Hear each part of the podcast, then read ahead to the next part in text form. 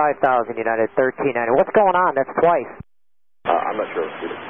This is unacceptable. Come on, well, let's not do this again. uh, we don't work in the tower, sir. They told me to talk to you.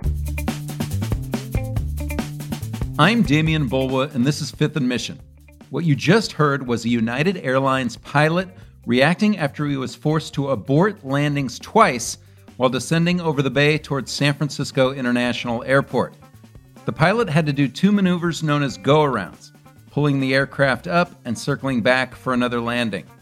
It happened May 12th, prompting the pilot to express outrage over an open radio channel and it was the first of two somewhat similar incidents last month at SFO. On May 19th, two pilots had to abort landings after spotting a Southwest plane in their path on a runway. While aborted landings and go arounds are not uncommon at airports and can be handled safely, they're no fun for travelers. Perhaps you might have had the experience of expecting to land only to lift into the sky again. And the incidents speak to a larger issue at SFO which often has just two parallel, narrow runways for arriving and departing jets. Chronicle reporter Matthias Gafni has been following these incidents and is here. He's going to tell us about what happened after talking with experts and reviewing the air traffic control tapes from these incidents. 1390, uh, can you take a side step? Nope, that's too late. Matthias, what's going on here? What you heard was the control tower at SFO telling the pilot of United Flight 1390 to go around on his second attempt to land. That's that's pretty rare that a pilot will have to go around twice on a landing. The tower asks if the pilot can switch runways beforehand as kind of like a last ditch effort to see if they can land the plane, but the pilot says that's it's too late. Switching runways would mean he'd have to go from two eight left to two eight right, which is a move you have to try uh, happen much earlier than that. He's then told to go around. Those are not necessarily dangerous maneuvers, but they get more concerning the closer an aircraft gets to another one, and they are certainly unsettling and frustrating for passengers. And as you can hear in this audio, for pilots and controllers as well. 5000 United 1390. What's going on? That's twice. Uh, I'm not sure. This is unacceptable. Come on, well, let's not do this again. uh, we don't work in the tower, sir. They told me to talk to you. In this clip, you can hear the United pilot talking to a regional controller after he goes around a second time. He tells that pilot that there's a problem and this happened a second time. And he's told, you know, this isn't our problem. We don't work in the tower. United 1390 again, uh, just for uh, information, we've had issues with the tower here for a while as far as uh, uh, some of these go arounds, things like that. But uh, I think it's warranted for a, uh, an official report because we're hearing now that they're trying to blame us for our fees. But, uh, I, I don't know what was wrong with what we did. Yeah, I'll throw one out for sure. I mean, that's just unacceptable. Two go arounds for the same issue. It's just, it's, it's got to happen. Something's got to happen with that. I agree with you 100%. On his third attempt to land, the United pilot makes a comment about not putting any more planes on a runway ahead of him, clearly showing his frustration with the whole process. All right, two A right now. Can we make sure we don't put anyone on the runway anymore? So, Matthias, you mentioned 28L and 28R as the runways that, that planes can land. People are probably familiar both being in planes and also traveling on the peninsula and seeing the planes come down over the bay toward the airport. Paint a picture of the layout of this airport.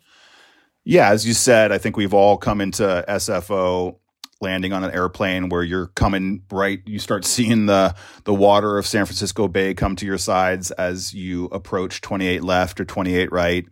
So those two runways are parallel, they're very narrow. That is one of the issues pilots have concerns about. They're about 750 feet apart, which is really close together.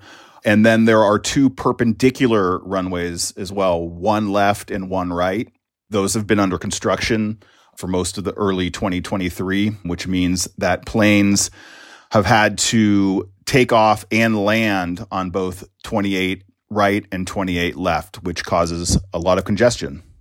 And as far as aborted landings and go arounds, is it a big deal? Should we be concerned about pilots needing to abort landings after descending toward the airport?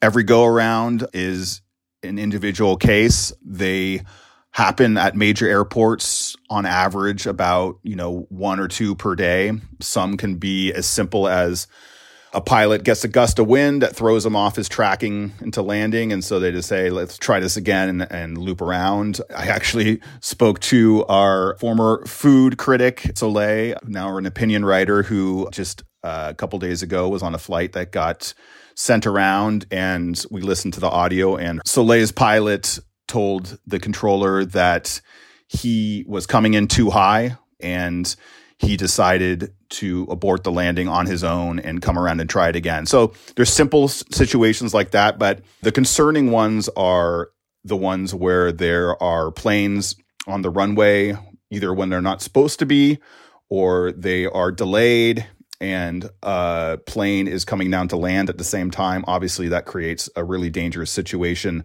These happen at airports. It's a big dance to get these planes, especially when you're landing and taking off from the same runway. You have to, at a busy airport, you've got to roll them out there, hope they don't have any delays, get them off the runway before the next plane is coming in. It's a constant process during the day. So the closer you are to aircraft, the worse situation it is. And we've been focusing on ones that come, according to experts we spoke to, too close for comfort. All right, Matthias, let's take a quick break. We'll be right back. More about these aborted landings at San Francisco's airport right after this break on Fifth and Mission. You're listening to Fifth and Mission. If you have a comment or there's a story you think we should cover, let us know. You can email us at fifth, that's F I F T H, at sfchronicle.com, or leave us a voicemail at 415 777 6156.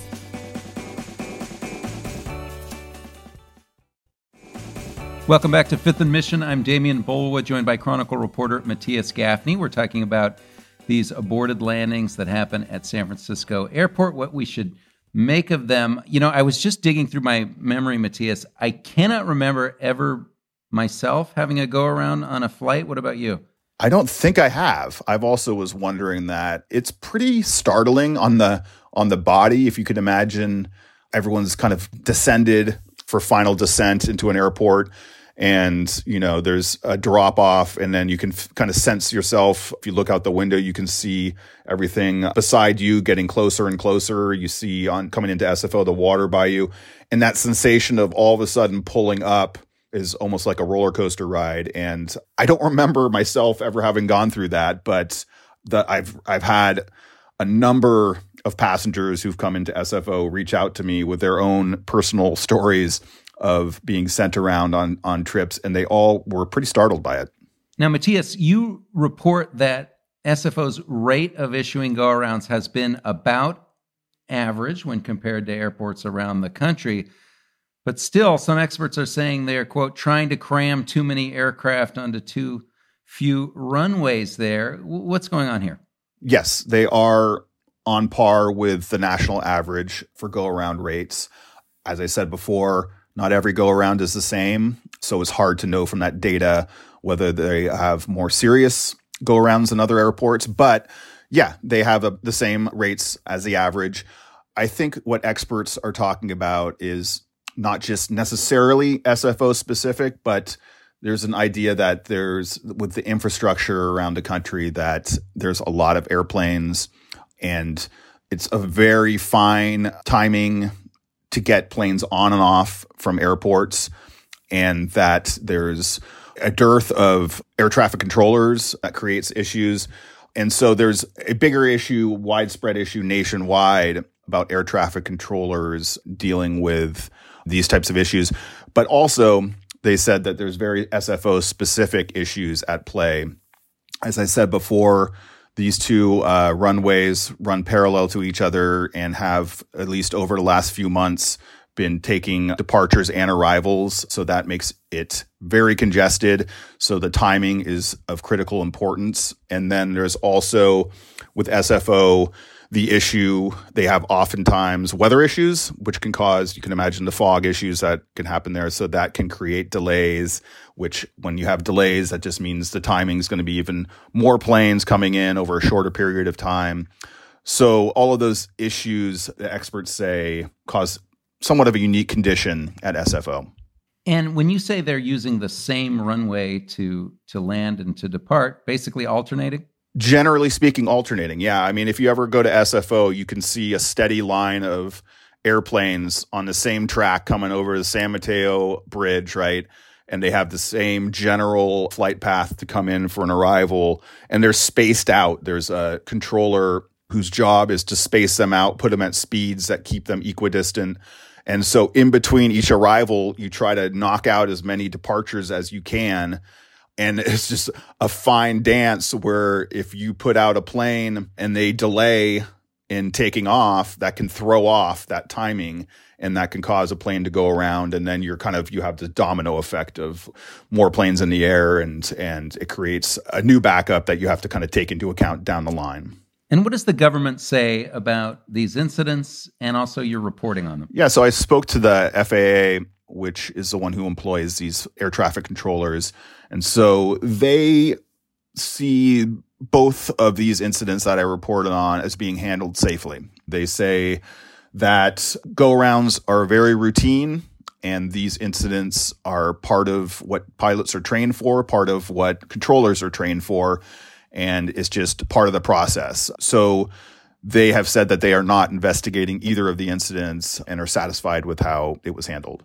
But again, there's a difference between perhaps a go around where a pilot wants to to do it again because of, of a wind change, as you said, versus saying, Hey, I don't feel comfortable with that airplane that's crossing the runway. Correct. Earlier this year, there was a number of close calls at airports across the country where planes, for whatever reason, were on runways as other planes were trying to land or take off, and they had some close calls.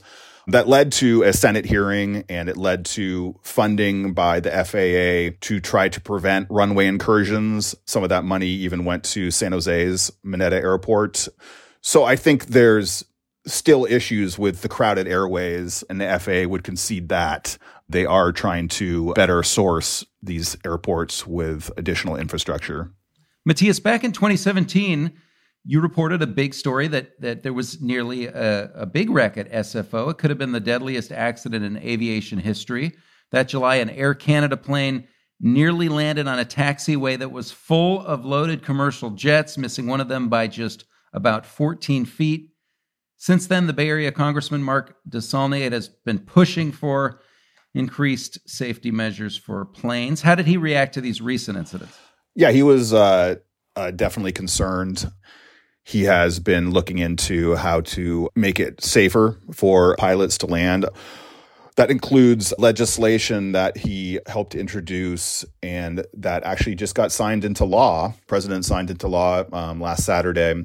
And that involved kind of modernizing what's called a NOTAM, that's like a notice to a pilot. These are uh, notices that go out before each flight where they're told like the airport they're going to specifics about, you know, a uh, runway is closed or they uh, a taxiway is closed. Those were really antiquated in the past and this new legislation would modernize that and help pilots get this information. That played a role in that 2017 near miss at SFO where the pilot wasn't computing that the runway 28 left was closed at the time he was landing. So that new legislation came directly because of the SFO near miss. What about this audio that we hear? I mean, to some degree, pilots are are working with air traffic controllers to land, but there's also some frustration. There's some sniping that you hear. This is on a an open radio channel. What do we make of that? Is this a good thing? Well, the experts I spoke to, many of them former or current airline pilots, were all just cringing at hearing the audio. They said, you know, regardless of any of the go around issues at SFO, it's like just really unprofessional to do that on an open frequency. They said, you're supposed to be very businesslike on an open frequency. And if you listen to it, it is very businesslike for most of the time. So that was what was so alarming about this exchange, hearing them both vent to each other. And, you know, the pilots I spoke to said it's reserved the open frequency for business and it's also reserved for emergencies. And the more you talk on there, the more you possibly could interrupt someone else with a serious situation. So they were not in favor of that. All that being said, they all took notice that You know, you didn't have just a pilot who was upset about having to abort two landings in a row for two runway issues that he was upset about. You also had an air traffic controller who was upset about a fellow air traffic controller at SFO Tower and about how they're handling the landings there and sending people to go around. So I think that was pretty striking. You definitely don't hear that internal criticism very often, especially on an open frequency like that. On a positive note, it turns you on to the story. it definitely, I've heard a lot, my fair share of uh, radio communications between pilots and controllers. It is often incredibly boring and tedious. So this definitely jumped out to me um, as someone who's listened to hours and hours of it. Matthias, thanks a lot. Thanks for having me. To read Matthias Gafni's coverage of the aborted landings at SFO and to hear that audio of those incidents, go to sfchronicle.com. I want to thank my guest today, Matthias Gafni. Thanks also to King Kaufman for producing this episode, and thank you for listening.